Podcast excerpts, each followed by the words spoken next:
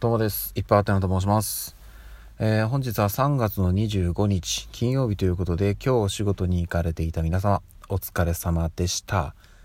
はい、えー、まず一言完全に寝不足です。うん、あのー、今日ねまあもうピークは超えたんですけど日中は本当にしんどくて気張ってないとねあの倒れそうになるぐらい 眠かったですねで、まあ、今は眠いは眠いんですけどなんでねちょっとこの後あの帰って、えー、早めに寝たいなとは思うんですがただねあのー、ちょっと根本的な問題でこれ解決しないことには多分同じ状態がね多分今後も頻発する可能性があるんですよね。なのでちょっとね何か手を打たないとなっていう風になっております。でそれが何かというとあの以前お話ししてるかなと思うんですけど、まあ、うち今あの子供が3人おりましてであの上の子2人長女次女は、えーと、我々とは別の部屋子供部屋にベッドが置いてあるんでそっちで寝てるんですね。でえっ、ー、と前は2つのベッド並べてたんですけどこの春からね長女が小学校に入学するということで学習机が必要になってくるのでまあ、多分ね次女も欲しがると思うのでツインデスクを用意しましてであのそれを置く関係でベッドが並んで置けなくなったんでもともとそのベッドってこう重なるやつなんですよね。うん。なので重ねて、えー、長女が上の段次女が下の段で寝るという形になったんですけどってなるとまあもう分かると思うんですけど次女があの例えばねえっ、と寝てる時にパッと目を覚ましたりすると周りに人がいないわけですよ。だってあの長女上の段にいるんで視界に他の要はその誰もいない状態になっちゃうんですよね結果的に。あのすごく寂しいわけですよ。でえっ、ー、と次女は、えーと、この春で4歳になると現在まだ3歳なので、まあ、もうすぐ4歳っていう形なんですけど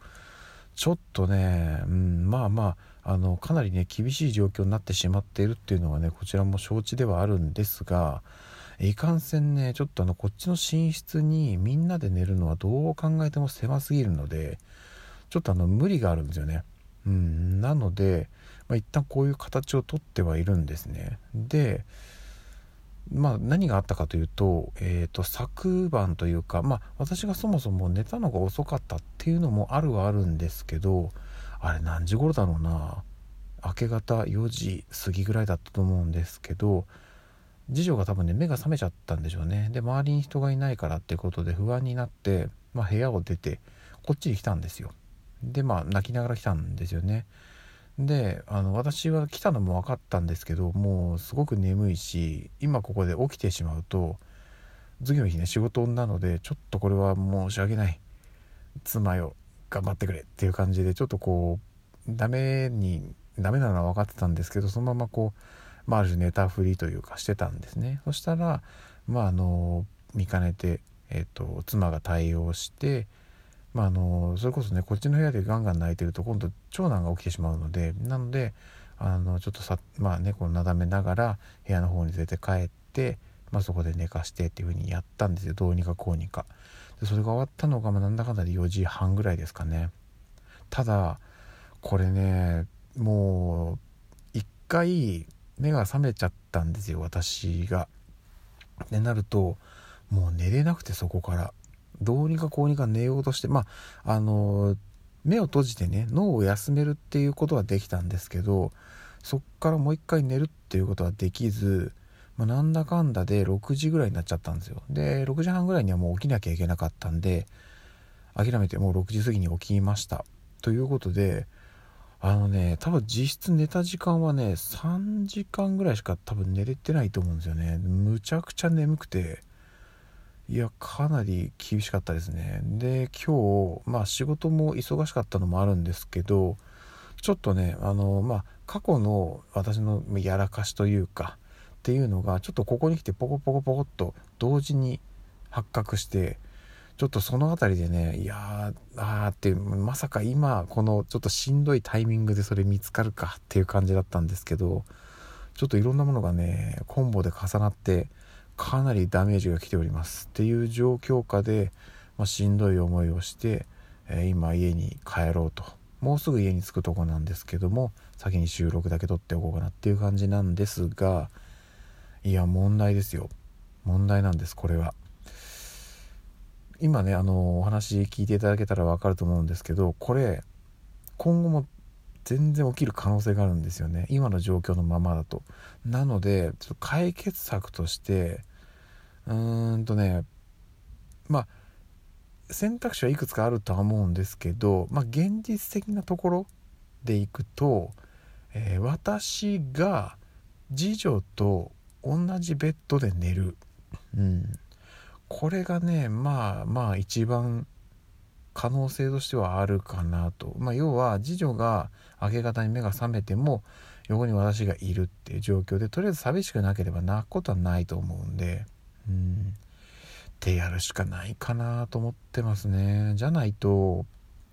で逆にね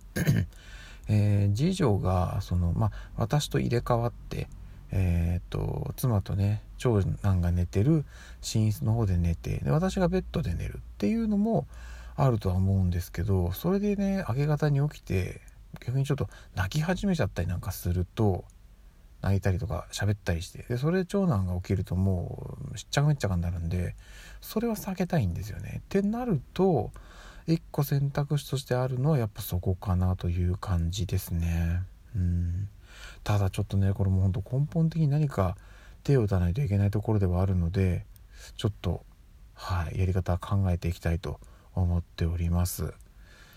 いやねうんあのかなり今日しんどかったんで。であの妻はね日中長男を、まあ、昼寝寝かしつけてる間に一緒にちょっと昼寝をしたみたいでそこで多少解消はされたみたいなんですけど私はね逆に昼ちょっと休憩室で仮眠取ろうと思ったんですけど半端に寝てね帰ってき具合悪くなってしまったっていうのもあったりするんで半端に寝るぐらいは寝ない方がいいっていうのはね一つ今日学べました ただね根本的にはそもそもしっかり睡眠取らなきゃいけないっていうところがありますのでこれに関してはどんだけ早く寝ても次女が何時に起きるか次第なんで起きちゃってその泣いちゃうか次第っていうところがあるんでいやもうわからないんですよねここは。うんなのでそもそも起きちゃっても泣かないっていう状況を作ってあげないといけないのではいちょっとこれは今あの直近の我が家の課題でございます、うんまあ、ちょっと進展があればまたお話しさせていただきたいというところです。はいそれでは今日も一日お疲れ様でした。また明日お会いしましょう。明日は長女の卒園式です。ではでは。